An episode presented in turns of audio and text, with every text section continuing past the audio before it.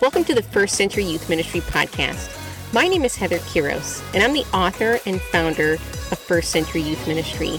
But if you want to learn about Jesus from his Jewish context and get better at discipleship in the 21st century, this podcast is for you.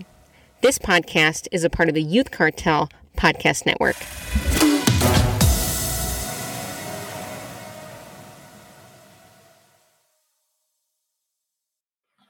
Friends, it's Heather here. Welcome back once more to the show. I've got James Whitman, the director of the JC Studies, uh, with me today. And um, I would totally recommend you check out uh, their website, and I'll have that in the show notes.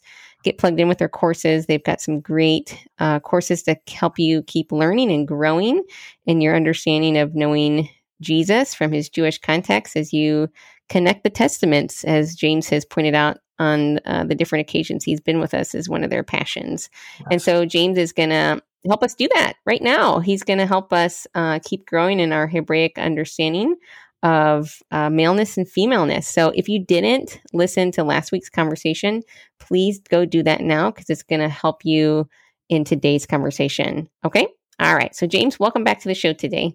Heather, thank you. It's good to be back. Love this discussion. Mm-hmm. And Me we, too. Like, yeah, and like you said, we're going to pick right up on.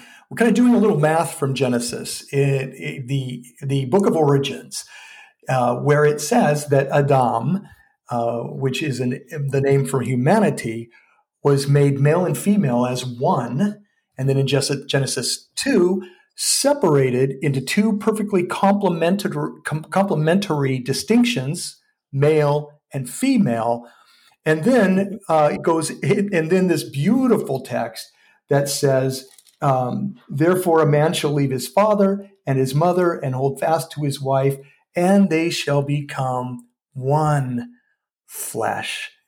And yeah. Paul says there's a mystery here the Messiah and his body, his church. Um, and mm-hmm. that's really, uh, it's really important to think about the the metaphors by which God reveals himself and his relationship to us. He calls Israel his bride, he calls Israel his children. And mm-hmm. an astute listener would be going, Well, wait, we're, we're the bride of Christ and, and we're the children of God in the New Testament. That's right, because it's one continuous covenant re- um, revelation of God coming down and rescuing his captive ones and chasing down his wayward sheep and recounseling them, reconciling them to himself, and then being a father and a mother to us as children. Um, and so we even have in the temple language, it's that Jesus said, "It's it, I don't you know I should be in my father's house." And that's how the best of Judaism understood the tabernacle temple. It's a house, it's full of household implements. Why? Because we're going to dwell together there. Sure. So we get this brilliant one creation, this separation, this distinction, male and female. And then in marriage, which is not our subject, but it is a beautiful um, corollary and a, a, picture of what's happening to us uh, in Jesus a male and female become one flesh. It's returning back to the original creation, perfectly That's complementing right. each other, adapting to each other to serve each other in love. Um, this is the kingdom ideal of marriage between a husband and a wife. And it's all found right here in the pages of Genesis. Remarkable, isn't there it? There you go. So here you go. This is a perfect way to set your students up for total success someday in relationships. Because honestly, like in many ways, because truth be told, I think sometimes when we think oneness or becoming one flesh, automatically our minds go to sexual intimacy. That's what we think about, yeah. right? Because that's what a lot of people, you know, are looking forward to in marriage or whatever you want to say about that. So in divine design, the intimacy, the sexual intimacy between a male and a female in the in um, under God's this this beautiful idea of marriage is exactly what you're saying, Heather. It's the, to the nth degree, the picture of serving each other in love and complementing one another. Without it having to be mm-hmm. sexual, as you just did, there are lots of application principles um, that we can get better and better at relating to one another in the kingdom and to uh, everyone around us in the world. Yeah. Yeah. And we started yeah, out with that right. big, that big, big idea that it, in this one-two picture, it means male and female are exactly equal and have the same status before God. Mm-hmm. And we talked Yeah. about that last week. It also means that yet they are distinct and have different functions. So I love that that picture you gave of speaking, adapting yourself Yeah. to the feminine, the masculine. That's the way we complement serve one another. Uh, so that led that that's a, there's a corollary to that point. Point we're born male and female. Now God begins to disciple us in what that means to Him, and He knows that culture is always going to be defining or redefining those terms. And we could just look at this simply. You know, the the the the extreme macho or the extreme feminine Sure. Um, um, or the, the feminine being sexualized. Um, uh, Mhm. uh, these these tripes, these cultural things that we see in shows and that kind of thing. It's simply culture telling you what you're supposed to be like, and me Right. what I'm supposed to be like. But with this fresh understanding, we ask God, make me the man, disciple me, help me be the man you designed me to be. And I know Heather, you would you have that same prayer um, from Sure. your distinction. Absolutely. but your point of helping us understand, I think, is the I think is really one of the most exciting principles from this study, as well as understanding ourselves, but understanding one another and how we can best serve each other in love. Mhm. I would even go so far as confronting a male and a female. There's a there Mm, there's just wisdom in adapting ourselves to the the, the way they can hear and process. absolutely. and Oh my gosh. Woo, I've learned that one in my marriage like um 17 million times over. It's like, why isn't my husband hearing me? Like, why isn't he listening?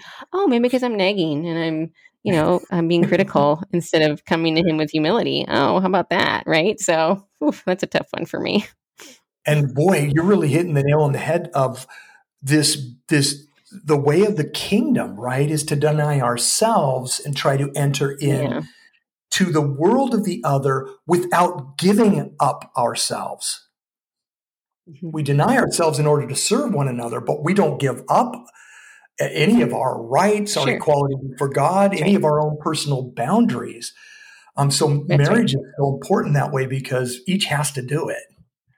One That's can't right. make the other. This is do so it. This is a helpful conversation too with for teenagers because a lot of the times they enter into these dating relationships and they do give up parts of who they are in order to try to keep that individual or that person around. I see I see people do it with friendships as well instead of um, ma- maintaining personal boundaries of saying no, I will not do that or I won't allow myself to do that or I won't be treated nor spoken to like that. We um, give up our personal boundaries to simply be loved, right, and be liked. And um, it's really all about learning how to honor the image in each individual. And if we, as image bearers of God, seek to do that first instead of wanting people to just love us and like us and to look outside ourselves and to love the image and to try to care for the image in others, then people are drawn to us and they want to spend time with us. They want to be around us. But I feel like we're, especially in, as I know, I struggled with this as a teenager. I was so self absorbed in thinking about what was best for me or Yeah. woe is me or me, me, me, me, me, instead of looking to um, illuminate that which God was purposefully creating in other people. I love the, um, the you know your intentionality for your audience because this is leadership. This is a leadership discussion, a pretty sophisticated one. This isn't some Bible teaching you do and you move on from. You're constantly touching these core principles because or it, it, finding trying to find something in another is simply a sign that we're not finding it in the Father. It, as, and as we discussed last week, a, a father and a mother. Mhm. He's he's Sure. Elohim, which is masculine Hebrew. He's El Shaddai, which is feminine Hebrew. He's Yahweh, which has a feminine vowel and a masculine vowel. But There it is. and, and so this this study we're doing is so crucial because it's showing us what God is like. And, and I Yeah. want to make two two observations here. This it, it, it is to topic. It's to where you and I are, are at right now, and, and speaking from a pastoral standpoint. When God made them complete, He He said it was very good. He blessed them. The heart Yeah. of God is a God who blesses. Now in Genesis 3 we're going to re- we're going to find what our disobedience does in separating us from God and the consequences. But often the way it's taught, preached and read is that he cursed us. Hmm. You could get that by way of implication, but that is not what the text says. He cursed Right, right, the right. serpent and behind the serpent that malevolent evil that wants to Sure. rob, kill and destroy us every moment of every hour. And he cursed the Mhm. ground. They were byproducts of um, the consequences of our disobedience. But the first picture, once they leave Eden, is there God went with them. He didn't stay behind the fiery angels guarding the door, the gates. The next thing, Sure. he's there in the wilderness with them, and that's the story of the long mm. suffering of God. The cross right. is always in the heart of the Father, even in these pages of Genesis. And so, quickly to your point, pastors, when we teach, when we mentor young people, there is that self centric tendency to view everything um, through that lens and try to find things in others.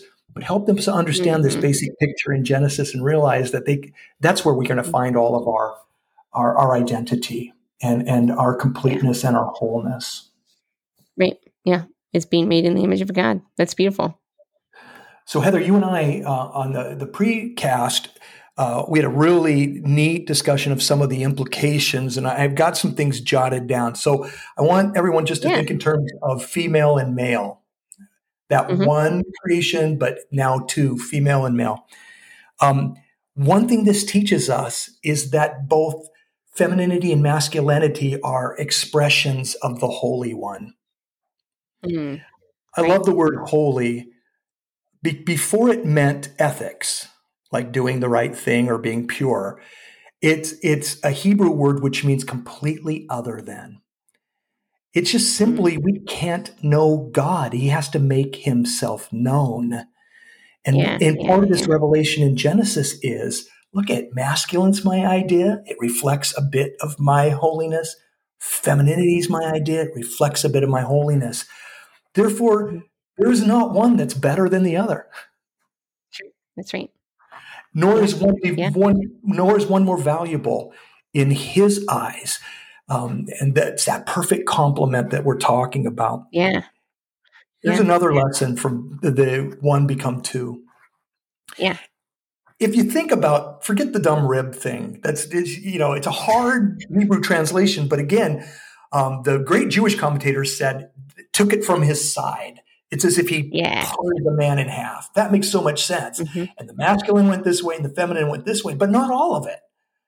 So inside Mm. of all of us is what could be considered some feminine qualities in a male, Mm. some uh, masculine qualities in a female. Mhm. Mhm. There, that's to be celebrated. We already know this, right? You could, if you put two men together, they're going to be on a spectrum. Sure. They're going to be different, right? Only in biblical faith is that celebrated and that is encouraged and that's educated towards.